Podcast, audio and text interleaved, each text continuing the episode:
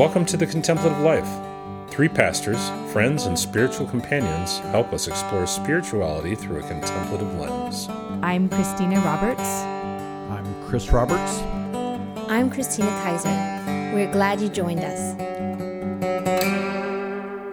Well, hello. It is great to be with you. Today, we want to talk about a spiritual practice that has impacted the three of us, and that is the practice of Lectio Divina. And this may be new to some, and others may have engaged in this practice before. But first off, we just want to say what is Lectio Divina? And the literal meaning is divine reading. So, what does this mean exactly, and how does it differ from just regular reading? So, essentially, it's a meditative approach to a divine text going to listen to the text rather than study or memorization or dissecting the meaning of the original Hebrew language. So we see the text as a living word. And so, how has this practice impacted our lives? I have appreciated this practice because I actually really like scripture and reading in general. And I've had multiple times where I've been invited into deep Bible study and memorization and the things that you mentioned, Chris. And I've loved that. It's been wonderful, especially in my early formation. I did lots and lots of deep dives into the Bible. And so when I was first introduced to this practice, it was pretty refreshing. At some point, the stories can become quite familiar, and maybe you've heard several sermons on the topic, or you remember your own deep dive into it. And so I remember first being invited to use my imagination around the scripture. And it was actually a story with Jesus in the storm in the boat. And being invited to think about what did it feel like and smell like and look like and then the person guiding us was inviting us to take the point of view of different people from that particular passage and to think, okay, what did the disciples think at this point? What was Jesus thinking at this point? And maybe a specific disciple. And just even switching the point of view brought fresh insights to the story and to the scripture for me. So I think for me, I really appreciate this practice mainly for the fresh aspect of it and the way in which it's just opened up the scripture to be, like you're mentioning, Chris, it's living. There's something fresh and new for me today that's applicable to my own life. Yeah, I feel like the imaginative aspect was one of the newer things that came up for me when Lectio Divina was introduced. In the past, I think there had been this notion of reading something to one of the ones I can remember is analyze, observe, interpret, or something like this. But this was a little different, right? To sit and sensory awareness has been more of a newly developed thing. So to sit in a scripture and say, oh, what might you smell? Honestly, initially I was like, beats me. But then to really sit with some of these passages where, okay, they're by water. What does that smell like when I'm by a lake or something like this? It's hot. What does it feel like when we're hot? What does someone's face look like when they encounter someone that is in pain or hurting? And to slow down that much is such a big deal that now I have found myself I'm like greedy for it. Like I want to slow down when I read passages now. So if I'm in a setting where we just read and we keep going, I have to stay back. I can't go forward with everybody because there's something in me that wants to find the nugget. What is here? Like you're saying, Chris, it's alive, it's active. So what's the nugget today? And I wonder if it would be helpful to maybe just take a moment to talk about what are the aspects of Lectio Divina, again, for those that this might be a newer practice. And if we're looking from Benedictine spirituality, there's four aspects it's read, meditate, pray, and contemplate. And maybe we can just unpack that together. So the first one is reading the scripture, which obviously you're going to take in the scripture and read it. Often we're invited to read it out loud because not only are you maybe seeing the words, but hearing the words. And so it's engaging different parts of our learning capabilities with both auditory and visual. And then usually the passage is read more than one time. And in that second reading of the passage, we're invited to notice what shimmers to us in the reading. So as we think about the, this first piece of read, I wonder if anything comes up for the two of you as it's been helpful for you with this aspect of Lectio Divina. I love that you're bringing up the different learning styles. I think all of our brains, all of our senses are so wired differently. So I think for me, I love practicing Lectio Divina with a group of people. I happen to be in a class that meets on Wednesday night and we practice Lectio Divina and we practice it in, in a group. And so sometimes it's very refreshing to have other people read the text and I can listen and take in. That's my main mode of, of, maybe taking in information is hearing rather than seeing something on a page. So I really appreciate you bringing that up. It is interesting that you bring up group reading. I think when I'm alone, the struggle tends to be that I move quickly. I try to get through my life a lot faster by myself. And when I'm with others, I tend to say, oh, this time was set aside. So I'm in no hurry. I'm fully here. I'm exactly where I'm supposed to be. But in those contexts, things like you were talking about reading out loud, but I was recently in a dramatic reading where they acted it out and even that brought a whole new dynamic like it caused me to think ooh i always thought of that as literal but is it metaphor like as i hear someone say it in this dramatic reading it's changing my thought process but you don't do much dramatic reading all by yourself that's really a group activity for the most part But even to your point, when other people are reading, if you have two different readers for Lectio in a group, there's different, they're going to emphasize a different word or the tone of their voice is a different frequency. And so even that I think helps me to engage with the passage differently. I've also been in settings where two different versions are read of the text. And so maybe we're reading from one version and then another person reads a, a second time with a different version and you're catching different words as well. So even the basic aspect of reading and how we're taking in the initial text seems pretty meaningful. Yeah, and I think next part of the practice is meditate, not in a disengaged way, but in an active and engaged way. So imagining scenes with Jesus, sight, sounds, smells, and various people in the story. Maybe we can talk a little bit about how that's impacted us. I think this is a little bit different than, again, going back to my earlier years where maybe I would do a Bible study and maybe that there was a particular mm-hmm. word and you're like, oh, I wonder what that original word meant in the Hebrew or the Greek or something like that. Where I think this is inviting to actually imagine and to picture and to immerse oneself in the story, which is a very different feel for me. And to think, what was it like when I was hearing these words from Jesus the first time, or I was in the early church receiving this letter from the Apostle Paul and reading it together with my church community, listening to these words on fresh ears. Somehow putting yourself into that position and meditating on it that way for me has brought different again nuances that I think otherwise would miss. Yeah, and I think the whole multiple readings from the first part once we get to this meditate aspect, like what's coming up for me, what shimmers, because of that slowing down, it'll often be the case that something comes up where I'll think, that's there. I don't remember that being there, that I've never thought about that before. Even recently, I was reading, it was a daily meditation, but in email format. And I thought, no way is that scripture. Does it say that? And then I went back and indeed it did. And that's a thing about slowing down because we are so used to, we've heard so many teachings after a while that we just glom on to whatever we liked before. So what an important thing that you're noting because sometimes there is like one word that changes the whole meaning of something and it's wow i've read this a dozen times and i never caught that one word that was emphasized here today. So i appreciate you naming that christina. And i think for me the word meditate just invites me to imagine. And something that I think our Western world struggles with when we go to scripture. We want to know it in our head. We look at it from a very cerebral way. And I think this invites our imagination and this invites us to to be heart centered as well as head centered. So it's both. It's not just head centered cerebral, but when you imagine connecting your emotions to the passage as well. And so that's what I really appreciate about the meditate portion of Lectio Divina. Yeah, and just to build off that, the meditate then leads into prayer.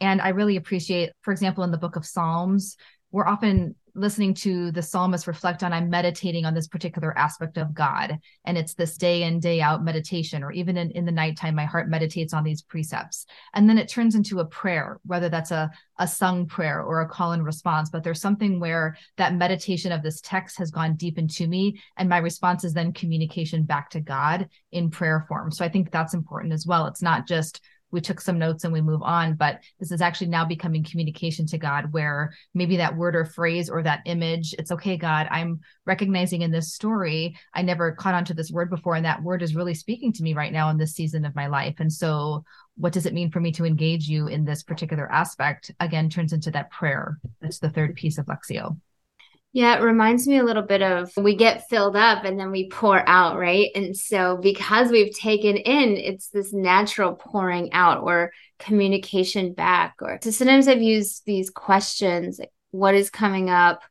And then once you get to prayer, why is this coming up? I think if I'm remembering correctly, what about my life has caused this to be? So sometimes that informs the prayer. Like, gosh, Lord, all this stuff that's been on my mind. So sometimes that's a question that helps me move into this particular the pray portion. Not that I don't even know if I use these words all the time so formally.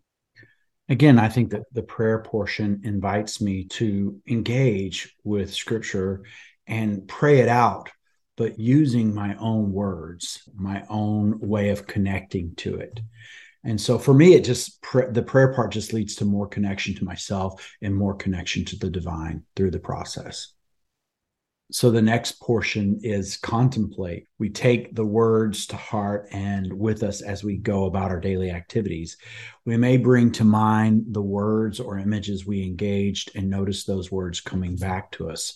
So, how has contemplating been a part of our practice? I think this goes back to the communal times when I've gotten to experience Lectio Divina. I can listen to a sermon. I've even given sermons and I don't even remember what I preached a week, two weeks later. But when I practiced Lectio Divina with others, our community did this at the lake this summer. I remember so and so's story that they brought up and that aspect of the scripture that was alive to them. And I, I take that with me for weeks to come. And it sticks with my memory more because it's attached to a story, it's attached to a personal experience as we're experiencing it together in a group. So I think for me, my retention rate is much deeper in that contemplation that you're mentioning, Chris.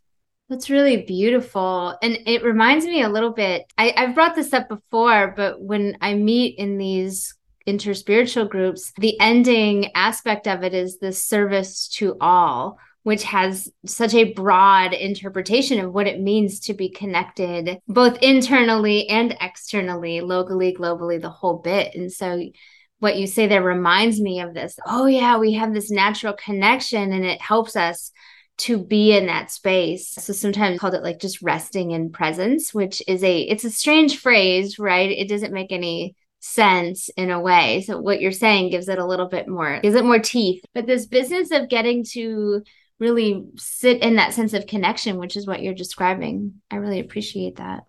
Yeah, and I think it's worth bringing up that a lot of us may be coming to this practice from different faith traditions, right?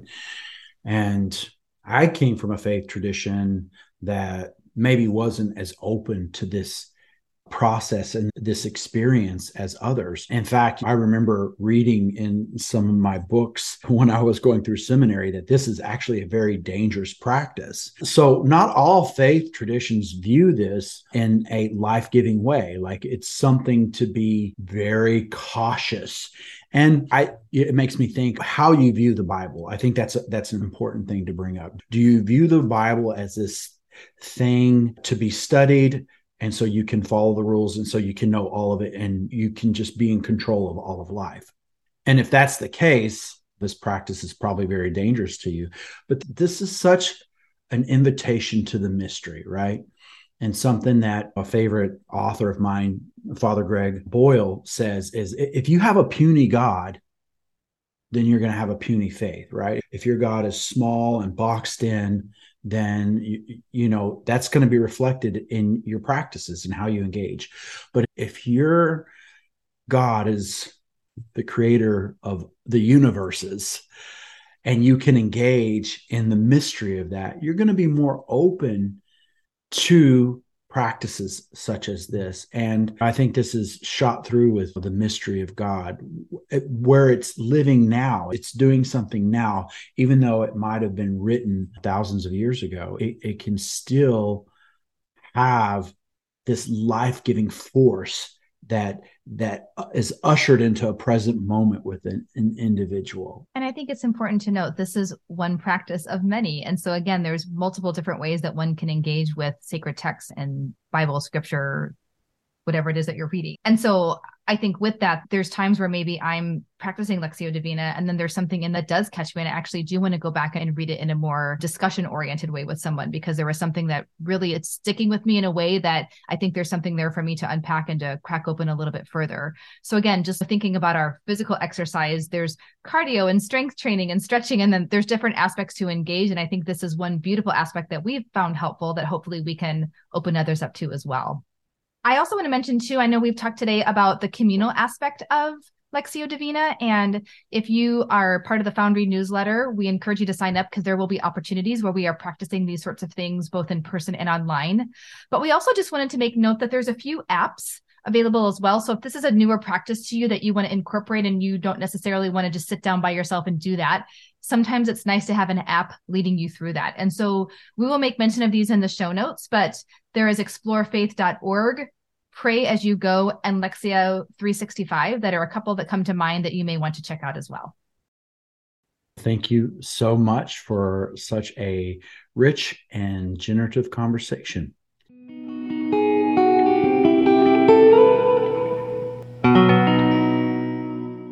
Now is the part of the podcast where we talk about what we are into. So, what are we into today? Well, I can't believe that I can be talking about gardening right now as we're going into winter, but I was just in a conversation and I learned more things.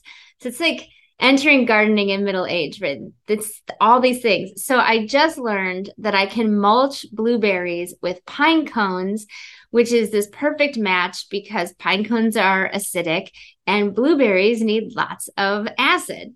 And then if you're planting tomatoes, you can till into the soil lime and Epsom salt.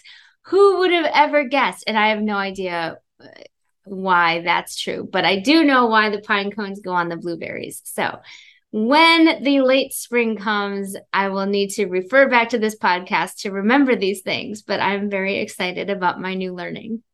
And I want to try some of these blueberries next season. I'm delighted with you, Christina. Your face is lighting up talking about mulch. I love it. I am into an appreciation of Swiss culture.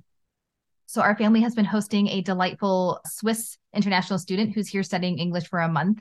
And she's so great. And when she arrived, she gave us some different Swiss centered gifts. And so the children had little Swiss stuffed animals. She brought Swiss chocolate, and we had a chocolate tasting contest as a family to decide what our favorite. We had four different variations. And then she bought us a Swiss Army knife with our last name carved on it. And I just, my gosh, the Swiss people are so organized, clean, lovely human beings. And I've had Swiss Army knives before, but just what a wonderful invention that all the things the toothpick, the corkscrew, the spoon, knife, fork, all the things that are in this lovely Swiss Army knife. So I am really appreciating our Swiss friends. Don't forget the tweezers. You definitely need the tweezers at times when you're you're out in nature and you get a splinter. But yes, what a wonderful thing to be into. I am into delay all things delay. And so I've recently pulled out some of my electric guitar pedals. I have the Strymon timeline, which I think everyone in in, in the delay world probably has a Strymon timeline. And I also have Eventide time factor and just just appreciating these developers use such different methods in giving us delay and like just looking at the different pedals and how different brains work to organize delay. And so I have enjoyed both of these pedals that have given me maximum amount of tweakage in the delay world. So that is what I have been into. Thank you so much for joining us today on the podcast. It has been a wonderful time. If you enjoy listening to the podcast, we invite you to stay connected by signing up for our Foundry Spiritual Center newsletter, where you can learn about even more programs and offerings. You'll find a link to subscribe in the show notes, or visit us anytime at foundrysc.com. Thanks again for being with us. We hope you have a great week.